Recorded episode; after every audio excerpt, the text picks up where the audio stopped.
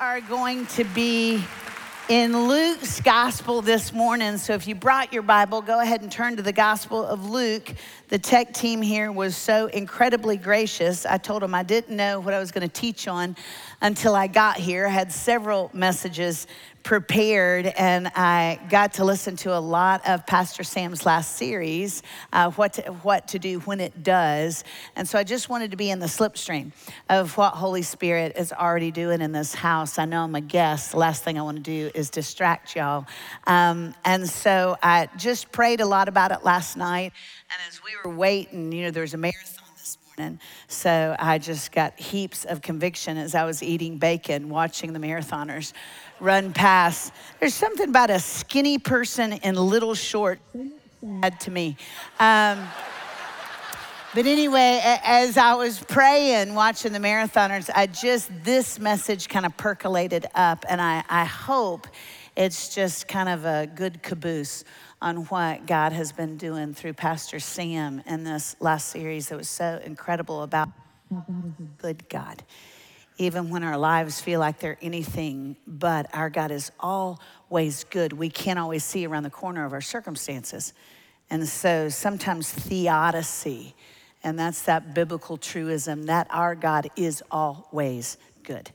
No matter what we're walking through, our God is always good. From the very beginning of the story, when sometimes he's painted as a unibrow dictator, and we see the God of the Old Testament as an angry God, he's not. If you get the, the story of Scripture, it's not a rule book, it's not a textbook. It's a love story at its core. If you, you get biblical narrative, you'll begin to see, even in the beginning, God has always been in the process of restoring our inherent dignity as Imago Dei.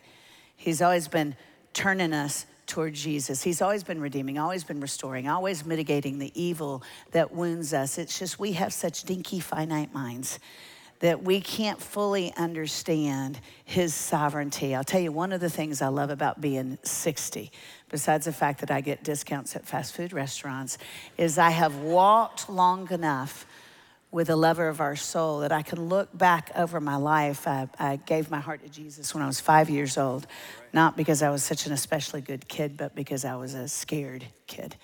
My dad left us for another woman and her son, and I thought there must be something I had done. I thought if only I was prettier or sweeter or used my inside voice more, maybe dad wouldn't have walked away from us.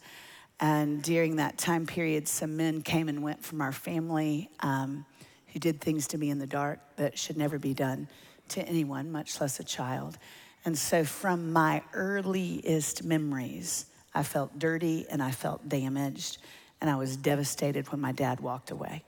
And so, when Brother Jimmy, he was pastoring a new church, my mom had to move us to because I grew up not in Michigan where everybody's polite. I grew up in uh, Central Florida and some of the women in our old church disguised gossip as prayer requests. And after my mom went through this acrimonious divorce, they started throwing shade. And so we had to move to another church. And very first Sunday in that new church, I heard Brother Jimmy talk about how our Heavenly Father never turns his back on his children. That if you put your hope in him, you'll never be abandoned. And I was so desperate to have a dad that didn't leave that I walked an aisle um, my mama is Baptist to the bone.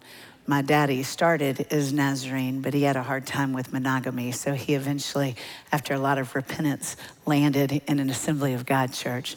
So I grew up Baptist Costal, um, but much heavier on the Costal in these last few decades. I love to wiggle and worship.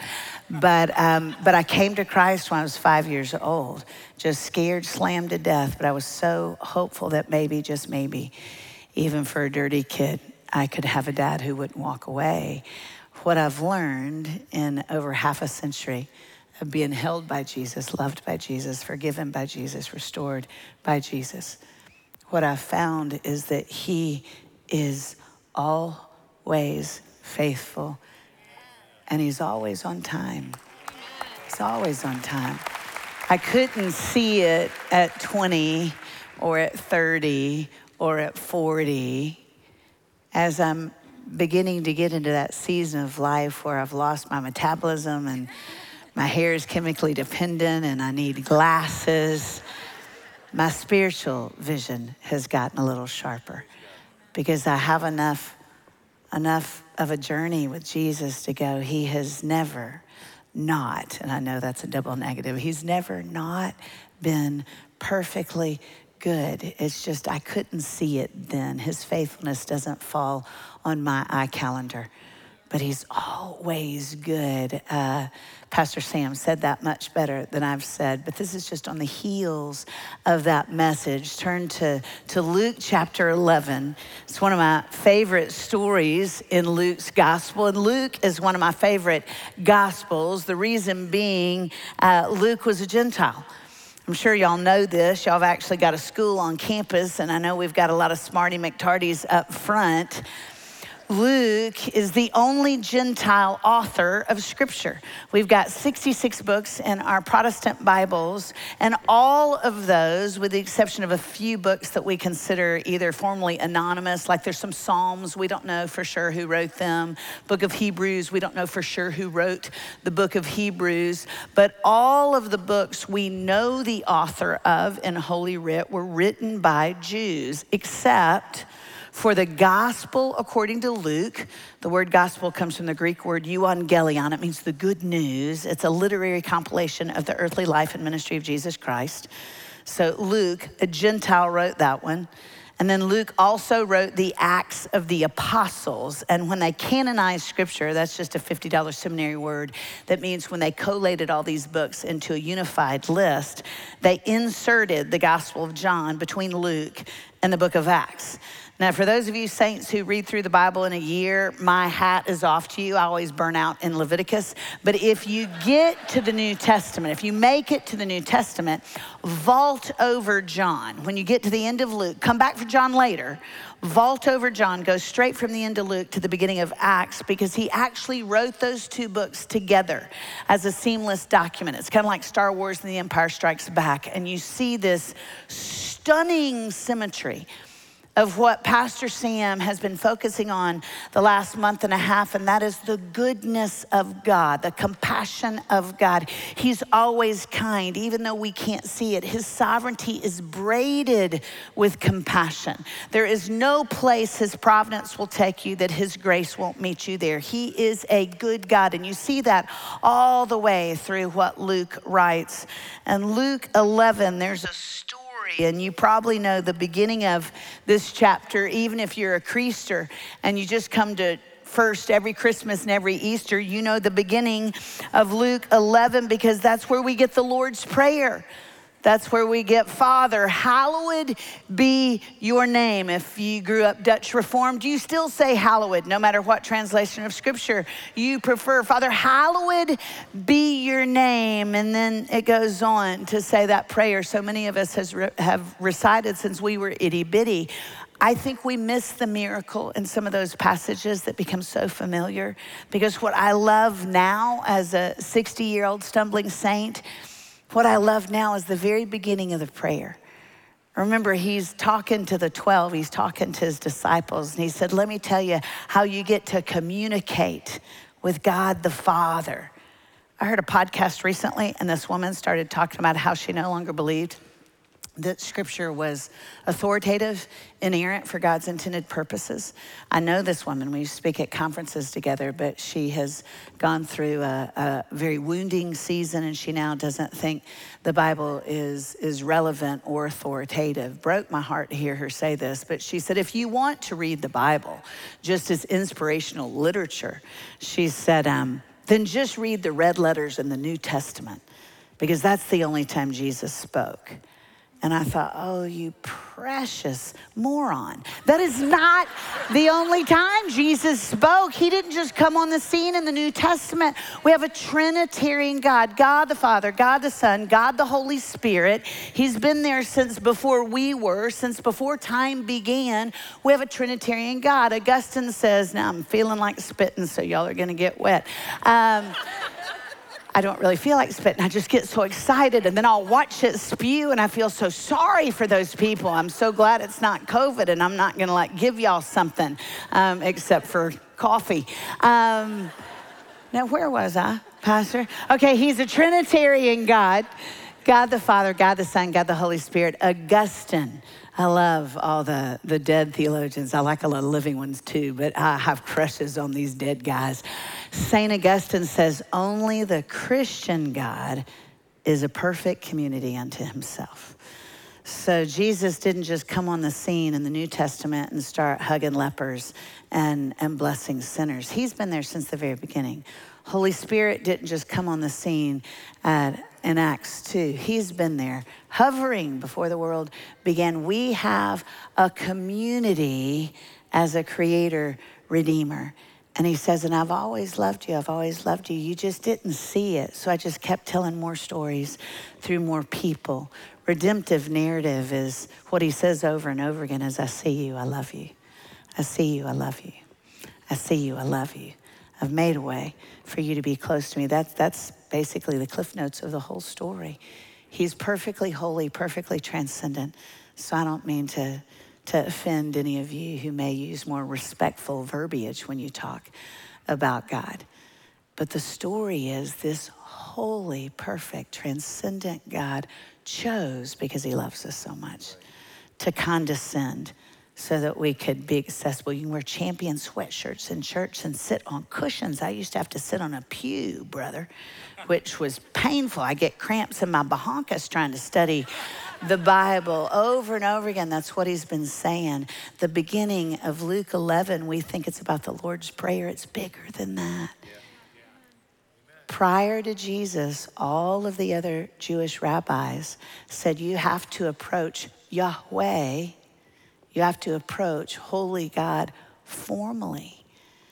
You have to approach him. First of all, you have to go through us. You can't even talk to him yourself.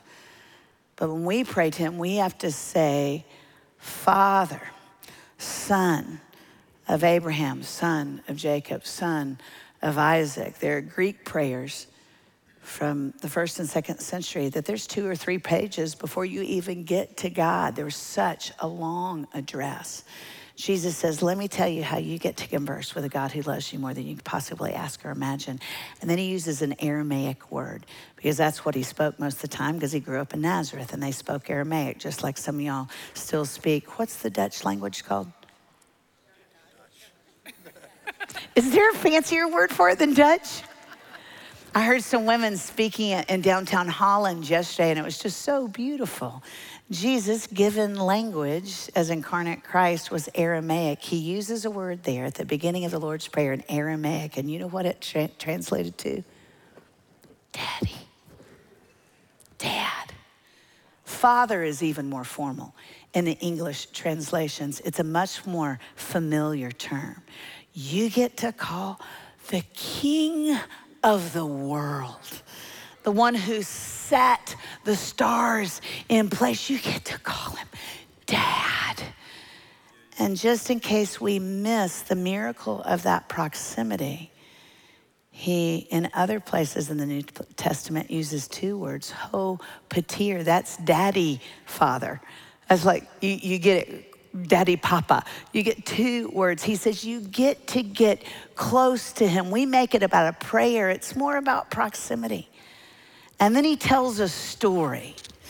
Half of Jesus' sermonic material was in story form. He's not trying to punk us, he's not trying to play us. He wants us to get it. I love God's word.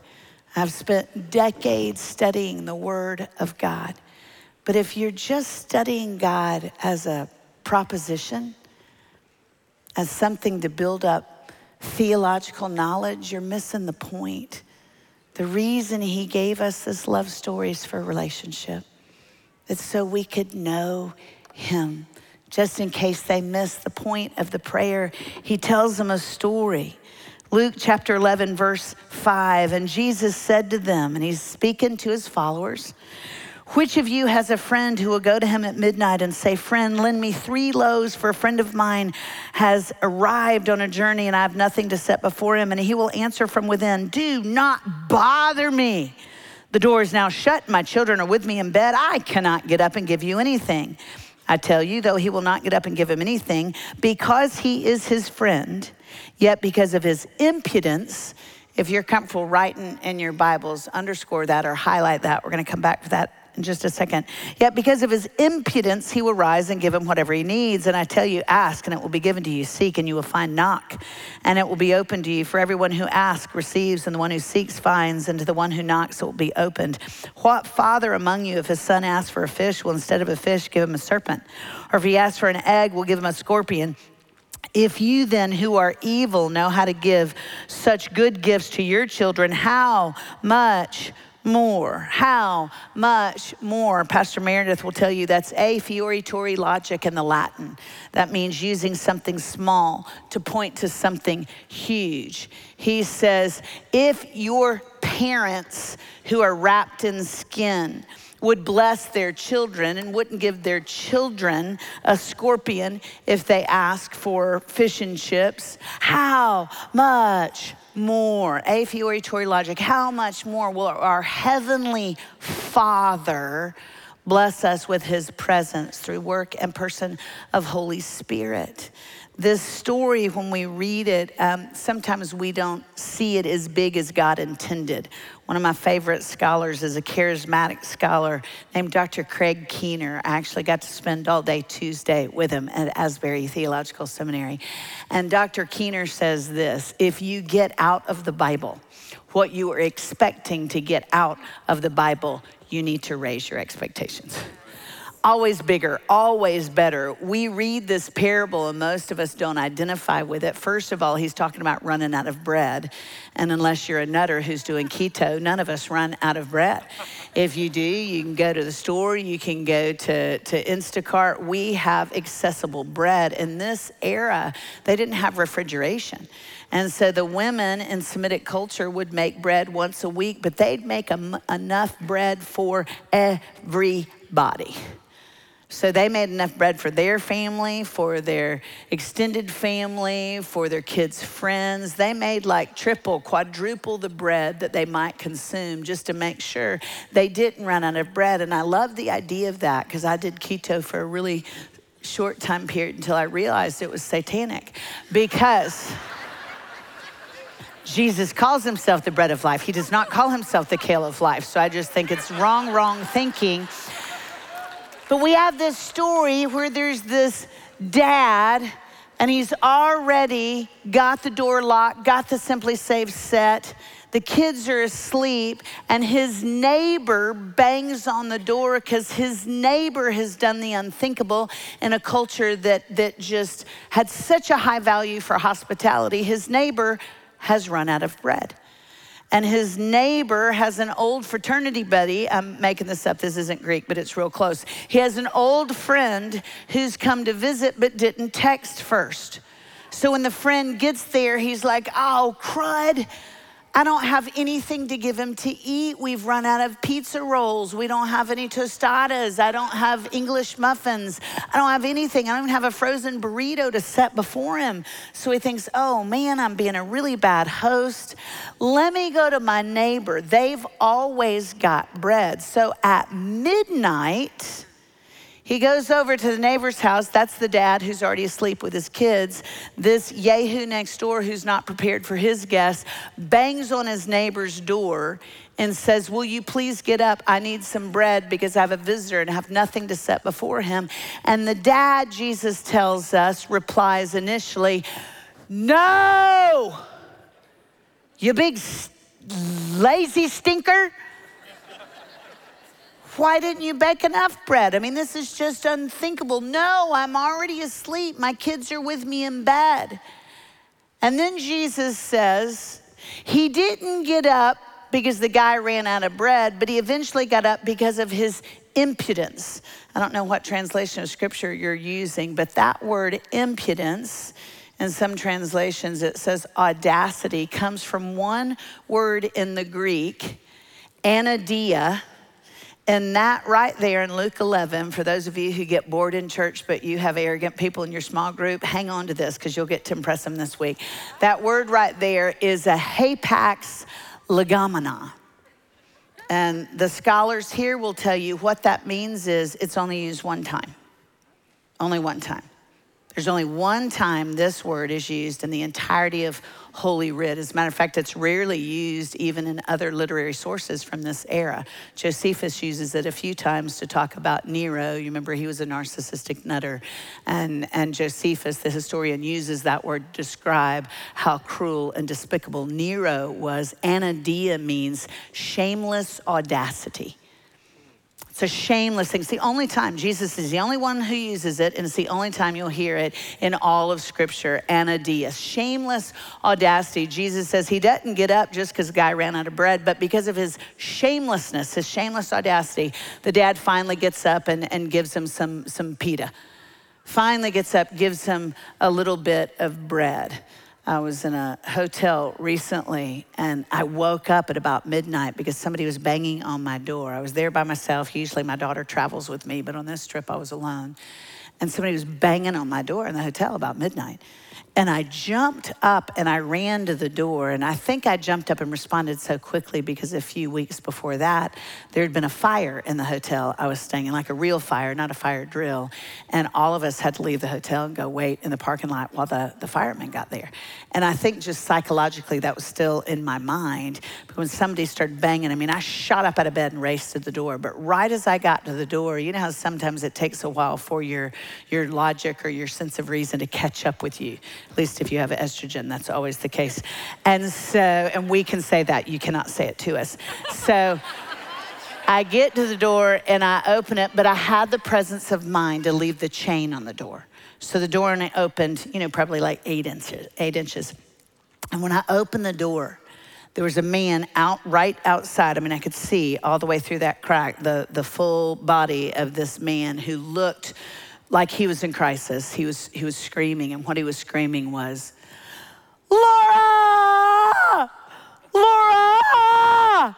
And he jammed his arm, which was pretty hairy, through that gap into my hotel room. And about that time, I heard what sounded like a female voice in the hotel room directly next to mine yelling, Michael! Michael! And then I smelled the alcohol and I realized they must have had a fight. He went and had one, one too many sudsy things.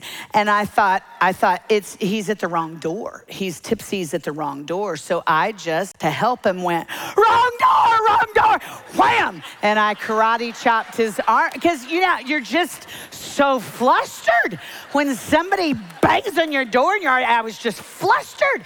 And so I can't tell you that was biblical, but it reminded me of this story because I can imagine the dad going, No, not gonna get up. I mean, I'm already situated. But then, because of his shameless audacity, the guy gets up and he gives him some bread. And then usually, usually, whoever's teaching on this sermon or putting it on a flannel graph or doing something for YouTube says, what follows is ask, seek, knock. So you ask with a little more clarity, you seek with a little more diligence, and you bang a little louder, right? It's almost always the takeaway we get from Luke 11. Y'all, it's so much better than that.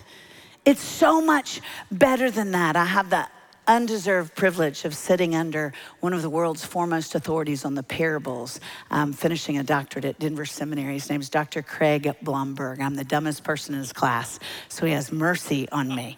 And Dr. Blomberg was teaching us about the parabolic symbolism. Doesn't that sound smart?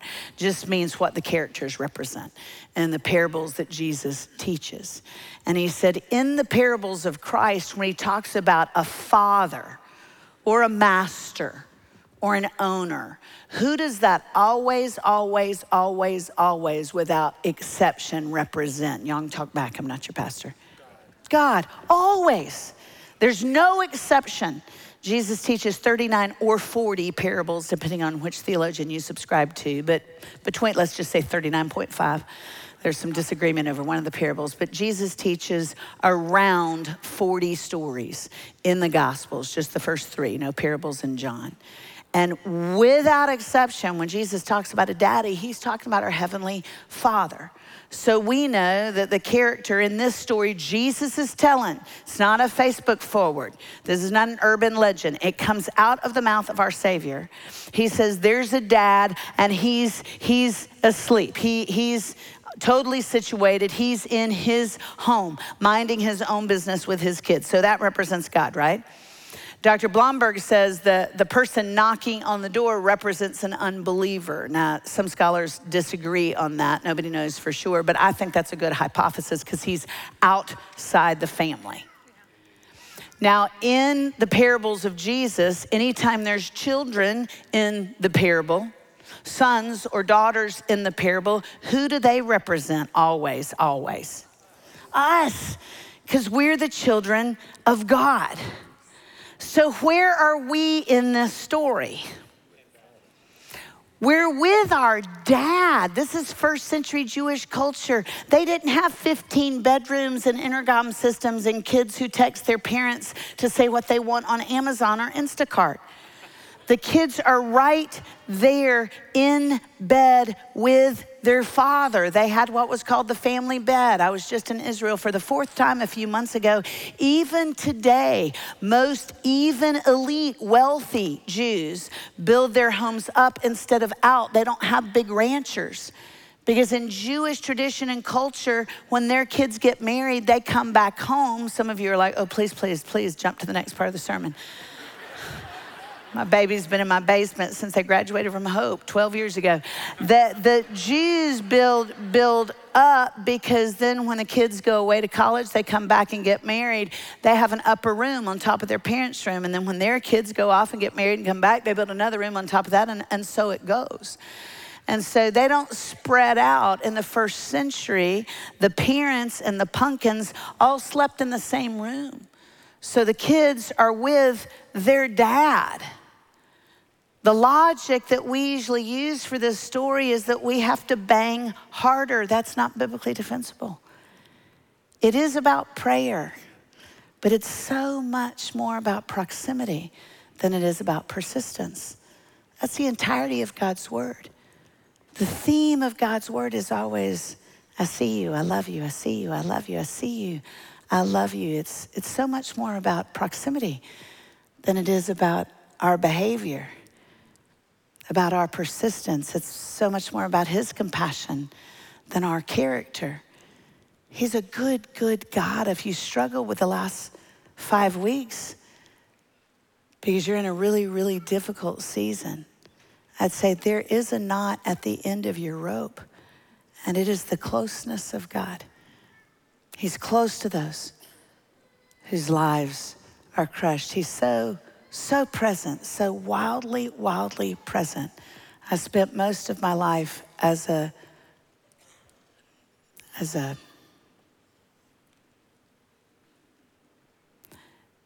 very, very scared Christian. I knew Jesus as my Savior. I didn't know Him as my liberator. I was always scared. I was always afraid I wasn't good enough for God. I always felt like I was too dirty for kingdom purposes. So I thought if I can just keep my head down and do the right thing, maybe God won't be so disappointed that He lowered the bar to let me into His kingdom. It took me decades. I, I memorized a lot of the verses. I've been in vocational ministry since I was 22 years old. I went to seminary for the first go round in my 30s and learned all kinds of multi-syllabic theological phrases so that I could keep you from looking under the hood of my life. Because I thought if I use enough language and say enough theological smart stuff, nobody will look under the hood of my life and see that underneath there I'm just scared slammed to death. That a God like that couldn't possibly delight in a dirty girl like me. So I'll just keep my head down and work harder. When he, because of his mercy, wove me into the story of my daughter after her first mother died in Haiti.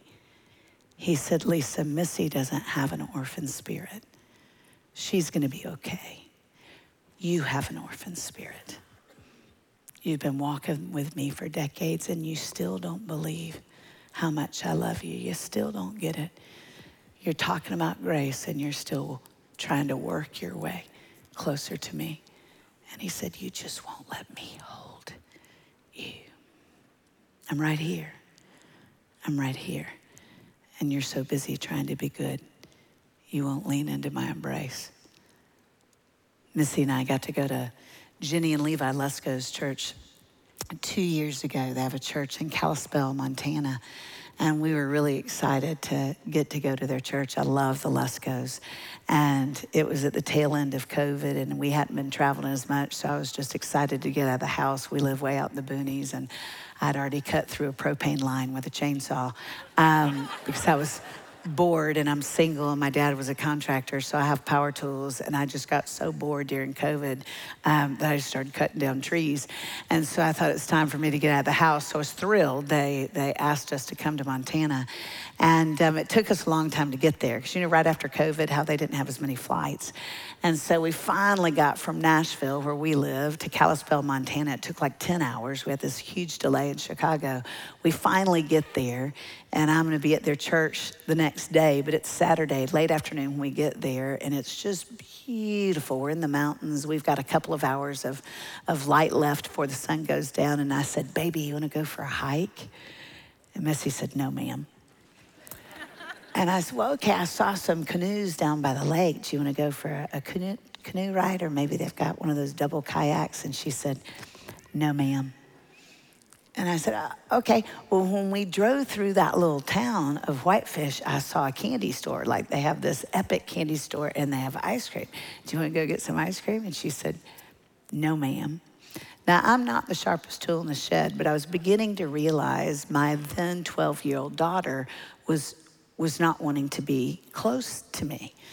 And so I pulled out my piece de resistance. I hate hotel pools. I just, I just, oh, I do not like group water activities. All I can think of is all the bacteria and all that water. And we all know why they have to use so much chlorine if it's a public pool. But Missy loves hotel pools.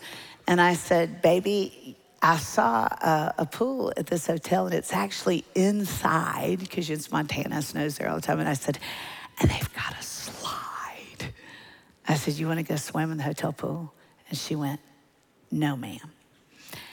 And it finally dawned on me that I was getting on her nerves. And so I said, Baby, am I getting on your nerves? And she said, Yes, ma'am. And she said, Is that disrespectful, Mama? And I said, No, sweetie, that's not disrespectful, that's puberty. And I said, um, Here's the deal I'm gonna get on your nerves a lot more, a lot more often in the coming years. So I said, honey, as long as you're kind, that's, that's just normal. You're growing up. So I said, here's what we'll do. I said, I'm going to draw an imaginary line down the middle of our hotel room. And you can, you've got a little homework to do. So you do your homework on your iPad. When you're finished with homework, you can do whatever you want to do watch a movie or, or color, do whatever you want to do. And then I'll stay on this side of the room and I've got some homework. And so I'll, I'll, I'll do my stuff. And if you need me, I'm right here but I, I won't I won't bug you anymore. I'll stay on this side. And she was like, Thank you, Mama. And so for the next two hours, we were in that separate posture, polite, separate. Then the sun went down. I thought it's time for us to brush our teeth, get ready for bed. We did that, you know, in companionable silence, brushed our teeth, got ready for bed. She got in her bed in this hotel room. I got in my bed. She hadn't been in her bed more than 30 seconds, y'all for my little girl, my miracle of a daughter that I can't believe I get to be her mama by the grace of God, whispers, Mama, will you come over here and scratch my back? Because I don't think I'm going to be able to go to sleep if you don't scratch my back. And I said, Absolutely not. I said, No. I said, You climb out of that window and you shimmy down that water gutter and you walk through the snow and you go to the concierge. I'm making all this up, but don't tell them. Um, you go to the concierge and you ask him if you can come to our floor, and then you bang on the door and you bang really, really, really, really hard because I'm not going to answer it unless you dislocate your shoulder banging, and then maybe then. I'll answer the door and consider your request. Do you think that's how I answered my kid? When she said, Mama, Will you come over here and scratch my back? Y'all, my feet didn't touch the ground between our beds. I jumped from my bed to her bed and I brought snacks, didn't I, baby? I brought snacks because I am a big old talker. I am verbose. I've got so many words. I don't have enough words to wrap around how much I love this child. And Jesus knew we would understand, at least if we were in the first century. We knew, he knew that some of us would understand as parents what it felt like when our kid asked us for something. And he says, How much more? He says, You don't have to bang. He's right there. He loves you. He delights in being with you. He longs to bless you. We won't get everything we're calling a blessing. I still don't have tight skin or high metabolism. He's given me things I didn't have the wisdom to ask for, things for my good and His glory.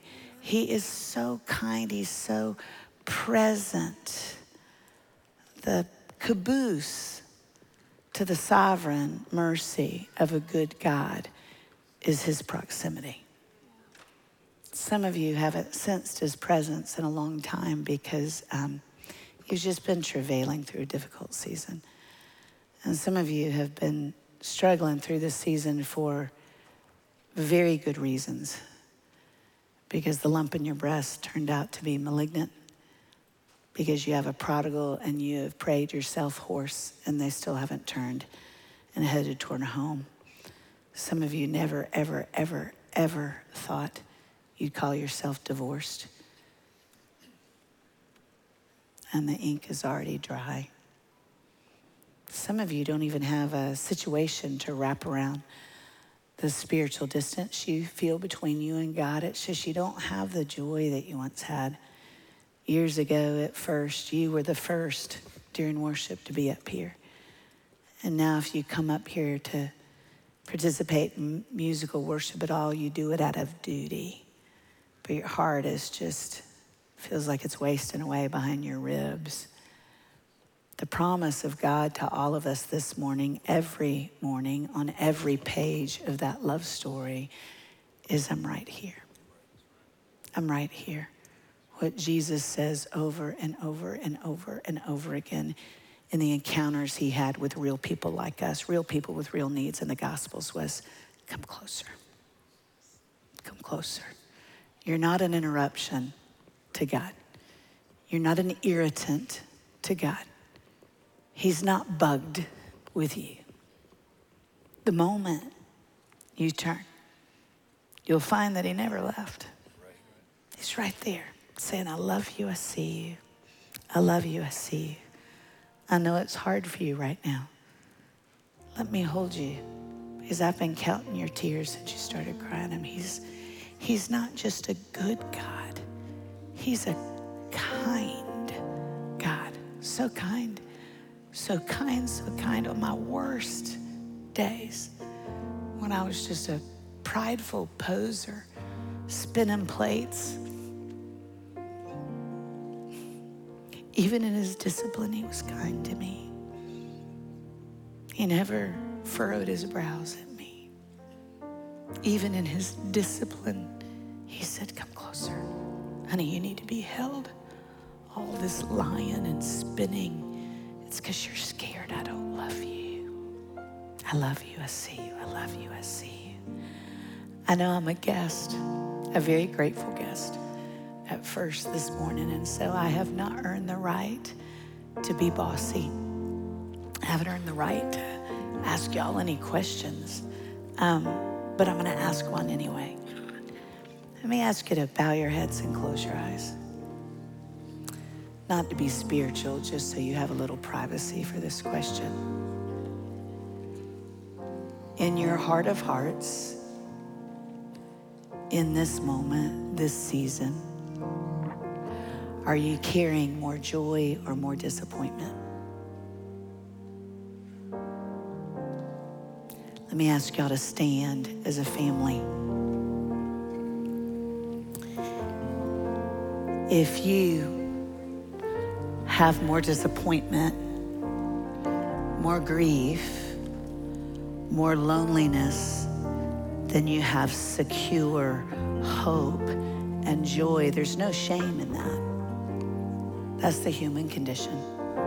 All of the saints in biblical narrative went through seasons when they lost their groove, went through seasons when they doubted not only God's goodness, but God's proximity to them.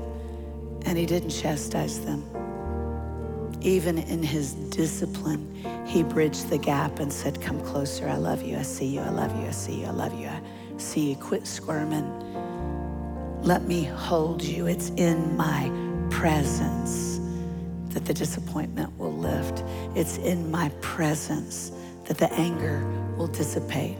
It's in my presence that your joy will begin to take root again and bloom.